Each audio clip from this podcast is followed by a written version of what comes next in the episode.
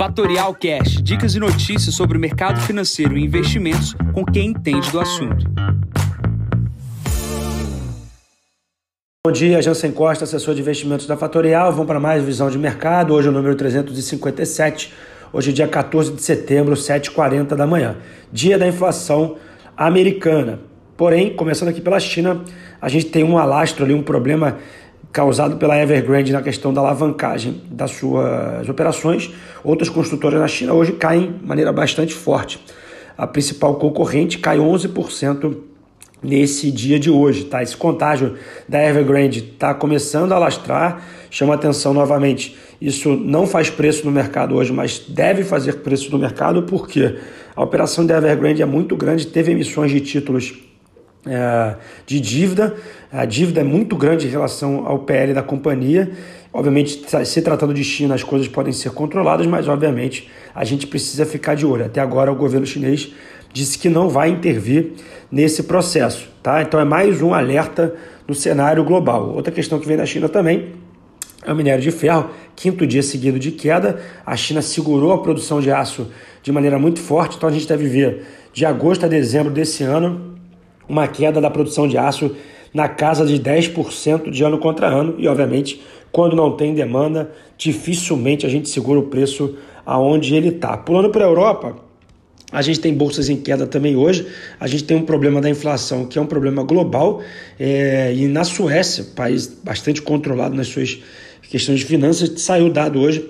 Inflação de ano contra ano saiu 2,4 versus 1,9 nas expectativas. E a gente está vendo também no Reino Unido é, problemas com o preço da energia elétrica. O preço da energia elétrica explodiu no Reino Unido, é um problema que não é só no Brasil, e a gente está vendo esse alastro da questão da inflação. Então a pergunta que fica é se essa inflação ela vai ser passageira ou não no mundo, é, e hoje tem o dado da inflação americana. Inflação americana é essa que pode mudar a questão do rumo uh, do aumento da taxa de juros nos Estados Unidos e a retirada dos estímulos que poderiam trazer o mercado para uma queda muito maior. Então, são alguns sinais que estão sendo dados. Aqueles investidores que não gostam de volatilidade é, precisam diminuir as suas exposições.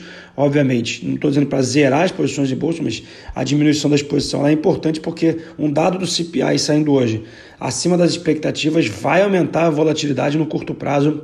Uh, quando eu falo curto prazo, é duas, três, quatro semanas.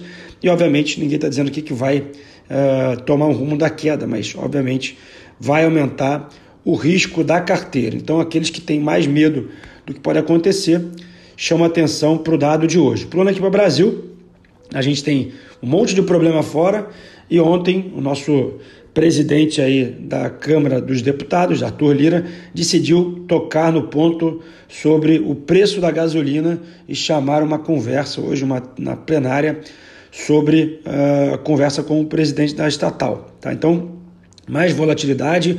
Ontem a Petrobras chegou a cair no aftermarket quase 3%.